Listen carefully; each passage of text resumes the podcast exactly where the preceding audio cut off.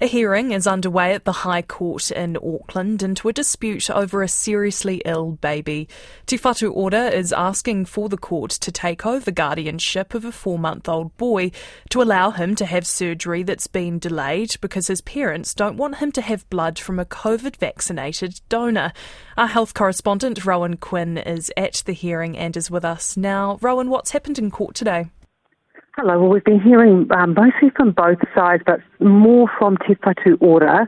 Um, their lawyer, Paul White, has said that um, there are loving parents at the heart of this case and that it's not taking its case like lightly to ask the court to make this baby have the operation, but it says it must act in the interests of the child. Um, he says that the parents' views are not consistent with medical science and that they had earlier agreed to a blood transfusion, and he's confused as to why that they don't agree to that anymore. And he also said that any order given may require uh, the family to have to stay at Starship Hospital. Uh, we also heard from uh, the family's lawyer, Sue Gray, um, who says that um, in regards to that transfusion, her family, uh, the family did understand that um, they may um, they agree to that at that stage, but in terms of the future, they want to minimise the risk for their baby. She says that she un- they do understand that some blood products from, from a vaccinated person may be used in an emergency, but uh, for the routine care, for what's expected, they want the blood to come from an unvaccinated person.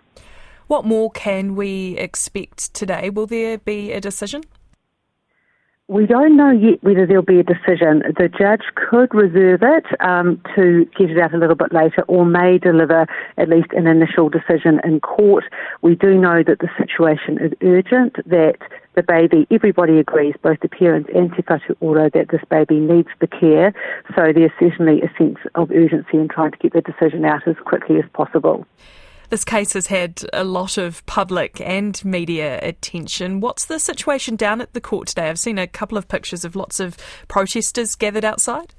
Yes, there are a lot of people here. There are a lot of anti vaccination um, protesters, there are supporters of the family. They cheered uh, their lawyer, Sue Gray, when she arrived at court today.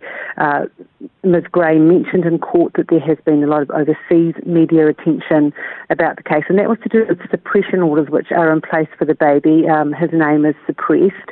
She was arguing that that was a bit of a moot point because his name has been published in international media and on social media and in what she called sort of non-mainstream media. But the judge says uh, just because the horse is bolted, that's um, no need to uh, necessarily dispense with name suppression requirements and that he is acting with the child's best interest at heart, but he is going to hear some separate submissions on whether the baby's name should be made public. Thank you very much. That was our health correspondent, Rowan Quinn.